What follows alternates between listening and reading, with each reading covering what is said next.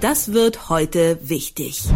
Wie jeden Vormittag wollen wir genau das klären, was die Themen des Tages sind und heute wieder nach denen in der Welt von Technik und Digitalem fragen. Antworten hat darauf Nikolaus Röttger, Chefredakteur von Wired Germany.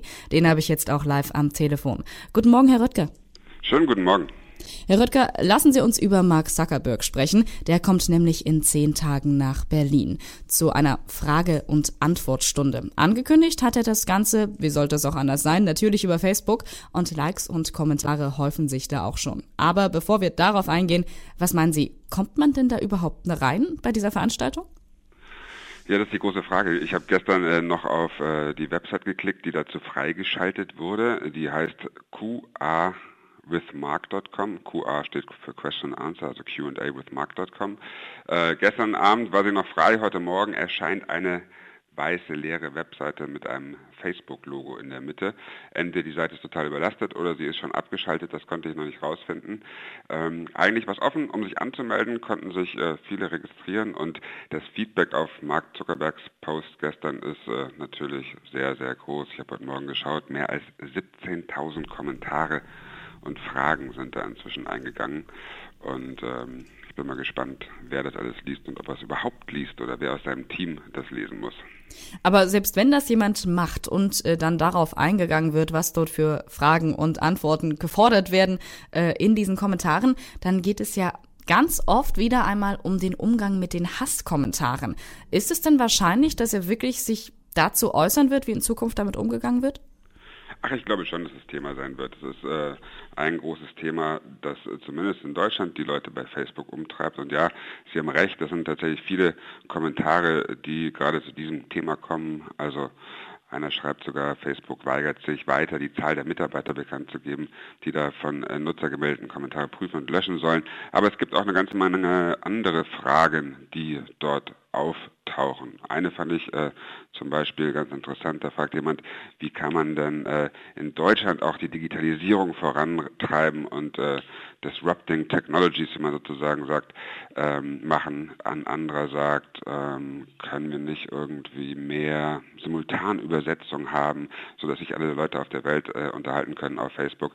Und was ich auch interessant fand, war, dass jemand gefragt hat, wie wie kommt man denn aus der eigenen Echoblase raus? Oder was ich immer sage, Filterbubble. Kennt wahrscheinlich jeder das Gefühl, man schaut in den Facebook-Stream und denkt, ah, das ist die Welt.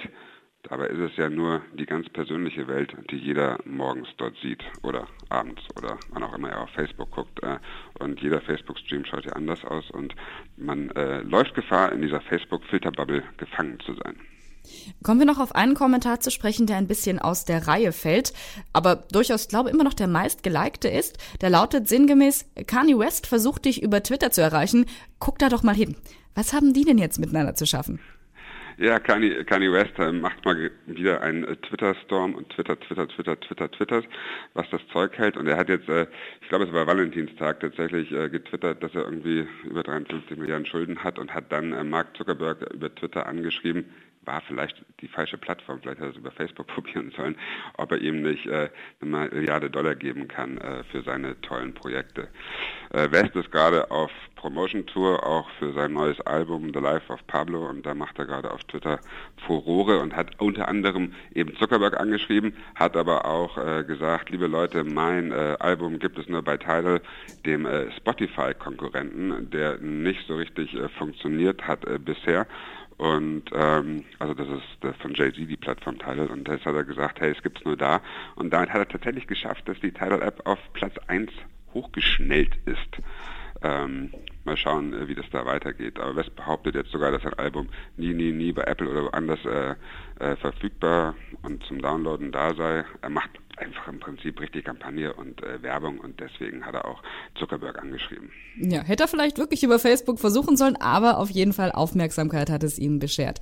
Aber ja, heute Nacht auch das war ganz lustig, weil heute Nacht hat äh, sich sogar Edward Snowden in die Debatte mit einge eingemischt. Ähm, und zwar hat er diesen äh, Post von West äh, zu seiner Musikplattform oder Jay-Z's Musikplattform kommentiert mit den Worten, Please Clap. Und das wiederum ist eine Referenz äh, an den amerikanischen US-Wahlkampf, Präsidentschaftswahlkampf, wo nämlich Jeb Bush, der Bruder des ehemaligen Präsidenten, äh, auch tourt und äh, antritt und neulich auf einer Veranstaltung war und ähm, nach seiner Rede oder während seiner Rede, als niemand äh, sich äh, gerührt hat, dann plötzlich sagen musste, please clap, also um Applaus gefragt hat und äh, mit diesen Worten hat Edward Snowden Wests Tweet kommentiert. Gut, also der auch noch mit dabei. Alles eine ganz amüsante PR-Geschichte im Endeffekt, aber genug Facebook erstmal für heute. Zeit für die Standardfrage im Gespräch mit Ihnen. Haben Sie denn wieder eine Lieblings-Tech-Geschichte dieser Woche? Ja, also am besten tatsächlich, ähm, was heißt am besten oder sehr, sehr gut gefallen, hat mir die äh, Kolumne, die unser Kolumnist Johnny Häusler gestern auf wired.de veröffentlicht hat. Johnny ist äh, Blogger und auch einer der Gründer der Republika-Konferenz, also eine der wichtigsten äh, Digitalkonferenzen, äh, die es in Deutschland gibt, die dieses Jahr zehnjähriges Jubiläum feiert. Und er schreibt jeden Montag bei uns und äh, hat sich diesmal mit dem Thema Programmieren und Coden beschäftigt und referiert auf eine Aussage, nämlich dass Programmieren die Sprache des 21. Jahrhunderts sei und dass jeder programmieren könne. Und er stellt das tatsächlich in Frage, weil er sagt, hey, es muss nicht jeder programmieren können und Computer verstehen bisher nur Ja und Nein und wer sich eben den ganzen Tag nur damit beschäftige, kann vielleicht irgendwann sich auch nicht mehr in der digitalen Welt, in der nicht digitalen Welt zurechtfinden, sagt er und ähm, zweifelt auch an, dass äh, Code die Sprache des 21. Jahrhunderts sei, weil das würde ja bedeuten, dass wir uns nur noch mit Maschinen unterhalten müssen. Also eine spitze These und äh, die aber mir deswegen gut gefällt, weil sie sehr zum Nachdenken anregt, weil auf der einen Seite natürlich wir viel zu wenig Programmierausbildung in Deutschland haben oder auch in Deutschland Schulen haben und ich glaube tatsächlich, dass äh, jede Schülerin und jeder Schüler heute ein Grundverständnis haben muss, wie Computer funktionieren. Es ist ja so, dass alle nur noch denken, ah, das ist ein iPad oder äh, ein Touchscreen und niemand steckt mehr Computer selber zusammen, so wie das noch vor 20 Jahren war. Es fängt bei der Hardware an und hört bei der Software auf, dass eigentlich so ein Grundverständnis fehlt. Und ich glaube, da Programmierer sowas wie die Architekten unserer Welt heute sind, ähm, muss man irgendwie auch verstehen, wie denken die und wie bauen die.